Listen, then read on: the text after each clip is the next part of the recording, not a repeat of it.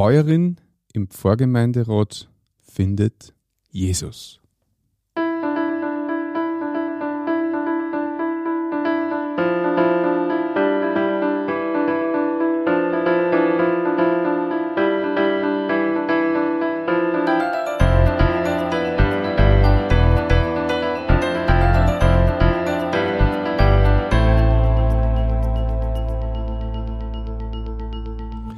Christi und herzlich willkommen.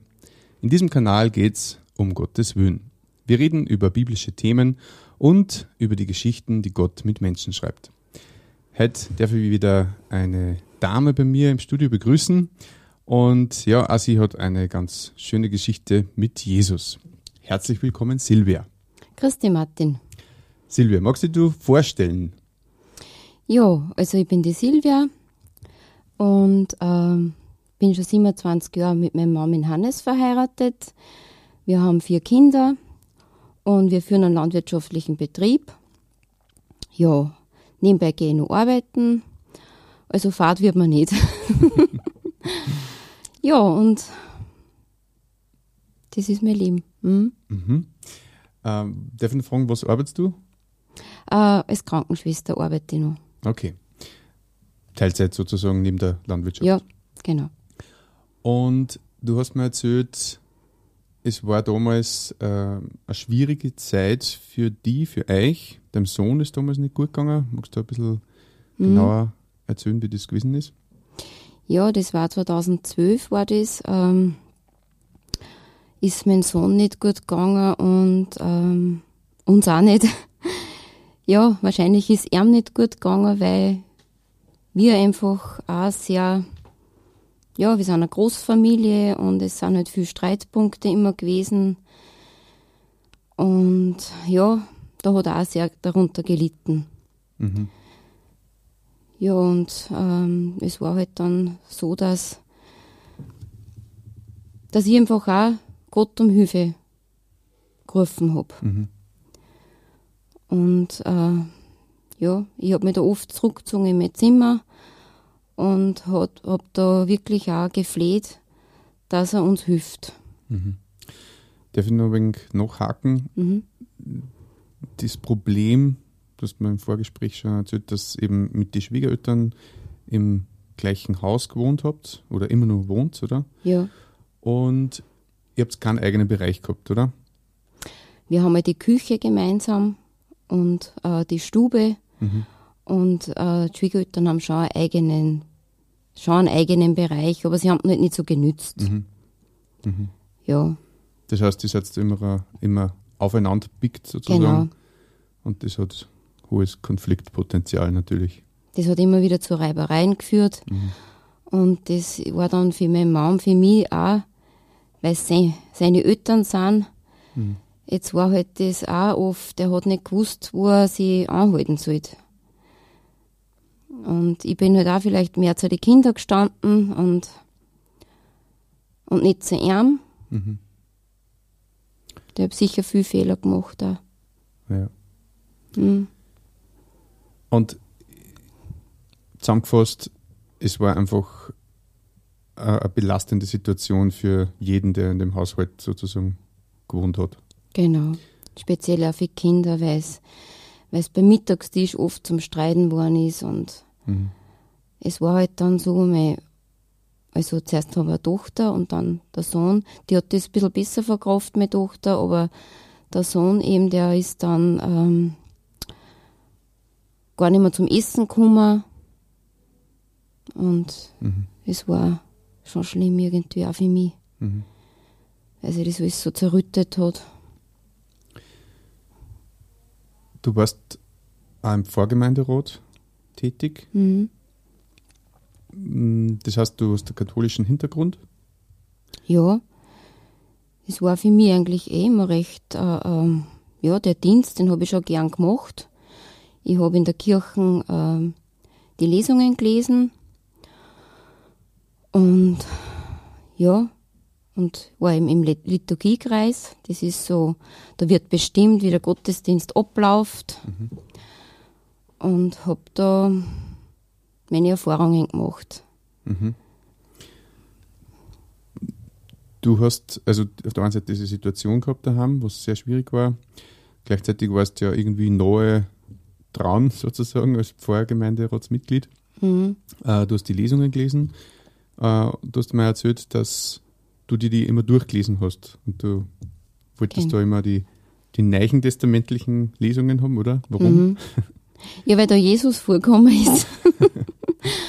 Und ja, das war für mich lebendiger. Mhm. Ja. Nicht so nach Gesetz, sondern nach, da war so, ja, die Liebe Jesus ist da so rausgekommen und, und, ja, es war, ja, fällt mir jetzt gerade Ja, nichts ein. macht nichts, macht nichts, kein Problem. Wir sind ja nicht live da. Nein, also, ähm, okay, also die, die Lesungen waren spannend für die, aber nur die aus dem Neuen Testament, weil die Liebe Jesus so rausgekommen ist. Mhm. Was, du hast dann gesagt, dass äh, die, es hat so eine Art Widersprüche gegeben für die, oder, oder zumindest Ungereimtheiten, äh, auch innerhalb vom Vorgemeinderat. Wie hat das ausgeschaut? Ja, zum Beispiel, da waren ein paar Fälle, also ein paar Beispiele, äh, dass ähm, ich habe einmal gesagt, für mich ist das Wichtigste und ich glaube auch für Gott ist das Wichtigste das Wort Gottes. Und dann hat eben ähm, äh, ja, Ein anderes Mitglied. anderes. Mitglied Mhm. ihm gesagt, na, das ist nicht das Wichtigste im, in der Religion, sondern das Wichtigste ist die Kommunion, die Eucharistie, Mhm. hat sie es genannt. Und ja, und das war für mich irgendwie, weil sie ihm gesagt hat, ja, da nimmt man Jesus auf in sich. Das wird dann in der, also in der Verwandlung wird das, also das Brot wird verwandelt zum Leib Christi. Und das war für mich irgendwie so, ja, ich habe mit dem nichts anfangen können. Und andere haben dann wieder gesagt, na, das, das ist nur ein Symbol. Und ich habe mir gedacht, ja, aber was ist jetzt wirklich? Das ist nicht gewiss. Ja, und ich habe ja damals auch schon in Bibel gelesen. Und dann hat halt das immer schon gebröckelt, weil ihm durch eine jetzige Glaubensschwester, ähm, die hat uns damals, das habe ich noch nicht erzählt, ähm, die hat uns damals wieder, wie es meinem Sohn so schlecht gegangen ist, war da irgendwie ein Zusammenkommen von meinem Mann und ihrem Mann. Und die haben uns dann eingeladen zum Bibellesen. Ja. Und da sind wir eigentlich regelmäßig, sind die dann zu uns gekommen und haben wir, ja, da haben sie da Zeit genommen für uns und sie haben auch für uns gebetet. Mhm. Äh, ja, und da hat das irgendwie alles zum Bröckeln angefangen bei mir. Mhm. Oder auch, dass man nicht die Gewissheit hat, dass man in den Himmel kommt, zu, zum Herrn. Das war für mich einfach auch, wo man gedacht habe, ja, für was tue ich dann das alles? Mhm. Du hast gesagt, du warst ja im Vorgemeinderat und Mhm. bist getauft und also Erstkommunion und gefirmt und so weiter, die ganzen Sakramente halt. Und es hat dann aber jemand gesagt, es ist nicht sicher, dass wir in Hümi kommen. Oder ihr halt äh, als, als Gemeinde oder Pfarrgemeinderatsmitglieder sozusagen. Ja, Und das hat auch irritiert, logischerweise. das hat mich auch irritiert, ja. Das war auch für mich, das habe ich gar nicht verstanden. Und du wolltest dir aber sicher sein, Mhm. dass du in Hümi kommst. Ich wollte mir da sicher sein und ich wollte einfach, ich hab mir gedacht, das kann es nicht sein. Wenn ich, wenn ich eben jede Woche gehe in Kirchen und ich erziehe meine Kinder christlich und äh, ja, ich habe viele Sachen mitgemacht, also ich habe halt geglaubt, dass aus eigenen Werken kann ich mir das irgendwie da arbeiten. Was ist dann passiert? Ja, eben dann haben wir ähm, viel in der Bibel gelesen. Ich habe dann eine gekriegt von einer ähm, Freundin. Mhm. habe ich eine Bibel gekriegt, die hat mir schon ein Register reingemacht. und so haben wir halt dann angefangen, dass wir, und wir haben dann auch viel geredet drüber. Äh, ja. Und das war dann, das hat sich dann über Jahre eigentlich gezogen. Ja. Es hat schon einige Jahre gedauert, dass ich das annehmen habe können. Was genau hast du angenommen? Genau, das, ich habe das angenommen, ähm, dass Jesus für meine Sünden gestorben ist am Kreuz. Also Ostern sagt das aus. Dass. Jesus für mich oder auch für uns alle, also die was, äh, man braucht eine Wiederbekehrung eben. Also Wiedergeburt quasi oder, oder äh, Wiedergeburt, mhm. genau. Mhm. Und äh, das steht alles im Johannesevangelium ganz genau drinnen. Und da ist mir das dann klar geworden, dass Jesus da für mich gestorben ist und dass Gott oder Je Gott, Jesus ist eh eigentlich eins. Mhm. Und weil Gott hat ja gesagt, das ist mein geliebter Sohn. Und das, was er sagt, das tat. Mhm. Und dass er das alles ähm, durchgemacht hat für unsere Sünden.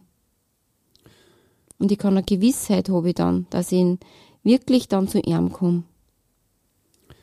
Und der Schlüssel sozusagen ist nicht, dass du diesen Himmel verdienen musst oder dass du nur mehr tust im Vorgemeinderat, sondern einfach diese Annahme, dass Jesus am Kreuz schon alles bezahlt hat für unsere Schuld und wir dadurch diese Gewissheit haben, dass wir in den Himmel kommen. Habe ich das richtig verstanden? Mhm, genau. Mhm. Ja, absolut. Na, weißt du, das mhm. ist, ja. dass uns nochmal, dass sie auch noch vollziehen kann, weißt Okay, und das heißt, es ist über Jahre so gegangen, ihr habt es gelesen, ihr habt Antworten gekriegt, du hast Antworten gekriegt. Der Mann war da auch dabei, oder wie? Ja, er war auch oft dabei. Mhm. Nicht immer, mhm. aber schon sehr viel. Ja. Dafür gehört. Mhm. Mhm. Und wann hast du dann diesen, diese Entscheidung gefällt, dass du das annehmen möchtest, dieses Gnadengeschenk von Jesus? Mhm. Das war 2017. Mhm. Ich weiß den Tag nicht mehr ganz genau. Das war für mich nicht so jetzt, äh, dass ich da den Tag noch genau weiß. Aber ähm, ich habe Jesus angenommen als mein Retter und dass er mir für die Führung von meinem Leben übernimmt. Das heißt nicht, dass dann das Leben komplett sorgenfrei wird. Ich habe trotzdem heute noch Sorgen und, und, und Probleme. Mhm. Aber ich habe einfach die Gewissheit, dass er mich tragt und wenn es für mich schwer ist, dass er mit mir in den Weg geht. Ich bin nicht alleine. Mhm. Du hast vorhin von einer persönlichen Beziehung geredet, die du jetzt mit Jesus hast. Das heißt, früher war das anders oder wie, wie hast du das früher empfunden? Früher habe ich, da habe ich gar keine eigenen Gebete gehabt, zum Beispiel. Ja. Ich habe halt die Gebete, die formulierten Gebete gehabt. Ich habe da so Heftal gehabt, wo ich mir halt ein Gebet ausgesucht habe oder das Vater Unser. Aber so meine eigenen Gebete, dass ich richtig mit Jesus, mit Gott sprechen kann. So einfach im Wohnzimmer. Das habe ich nicht kennt. Das war eine totale Veränderung in meinem Leben. Mhm. Eine gute. mhm. Ja. Wie geht's mit deinen Schwiegerleuten jetzt? Hat sich da was geändert oder ist das immer nur gleich geblieben? Oder beziehungsweise von deiner Seite jetzt, ja, weil du kannst eh andere Menschen nicht verändern, aber wie fällt es dir leichter mit dem Umgehen? Ja, es ähm, waren am Anfang ziemliche Anfechtungen da. Ich mein, also meine Schwiegermutter hat es nicht verstanden, dass ich den katholischen Glauben verlassen habe. Aber ich habe mir dann gedacht, oder Gott sagt auch, wir sollen keine Menschenfurcht haben, sondern Gottesfurcht. Mhm. Und das berührt mich jetzt gar nicht mehr so. Ja. Ich denke mal, das ist halt so. Ähm, ich bete natürlich auch für sie, dass, dass ich es vielleicht doch nur verstehen kann. Weil sie ist auch schon relativ alt jetzt und mhm. ja. Aber es funktioniert besser. Mhm. Viel, eigentlich viel besser, ja. Mhm. Wir können sie abgrenzen und also ich kann mich abgrenzen und und sie ziehen sich auch ein bisschen mehr zurück in ihren Bereich. Da mhm. hat sie schon was da. Also ich merke es einfach, dass mich Jesus da so führt und segnet. Ähm, er, er ist einfach bei mir und, und führt mich. Mhm. Wie geht es dem Sohn jetzt, wenn ich nur fragen darf? Ja, ähm, ihm geht es viel besser. Er hat. Also diese Krise überstanden er hat die, ja, er hat schon immer noch Krisen zum Bewältigen, aber er lebt jetzt in einer Wohnung und ähm, geht arbeiten. Mhm. Also er ist nicht mehr bei euch im Haus jetzt? Nein. Mhm. Aber ich habe eine gute Beziehung zu ihm. Mhm. Mhm. Silvia, hast du noch einen, einen Gedanken für unsere Zuhörer, den du denen mitgeben möchtest? Äh, ja, äh, mein Gedanke an euch, liebe Zuschauer, war, ähm, also ich habe mir halt im Johannesevangelium habe ich Jesus gefunden. Und das kann ich euch nur raten, dass man, wenn man wirklich auch Krisen hat im Leben, ähm, da, äh, da steht die Lösung drinnen. Nur es ist halt, ob man es annimmt. Es ist nicht immer leicht, de, äh, den Weg zu gehen als gläubiger Mensch. Ähm, aber wir sind nicht, also wir sind nicht alleine. Jesus, der Schöpfer, ist einfach da und der führt einen und begleitet einen und gibt dann Mut und Kraft. Ja, das war's. Danke, Silvia. Bitte, Martin. Danke, dass ich da sein habe dürfen. Das ist meine Freude gewesen. Wenn du noch Fragen hast zu dem Thema oder die bestimmte Themen interessieren, schreib uns gerne in die Kommentare oder gerne auch an unsere E-Mail-Adresse um Gottes Willen, Willen mit Wohin geschrieben, at gmail.com. Und wenn du jemanden kennst, der in einer ähnlichen Situation ist wie die Silvia, dann teile gerne diese Folge, beziehungsweise auch natürlich den ganzen Podcast. Danke, Silvia, fürs Kummer. Hat mich sehr gefreut, dass du Zeit genommen hast und ich wünsche dir und deiner Familie alles Gute. Danke. Gottes Segen. Und dir, lieber Zuhörer, wünsche ich, dass du findest, wonach dein Herz sich sehnt.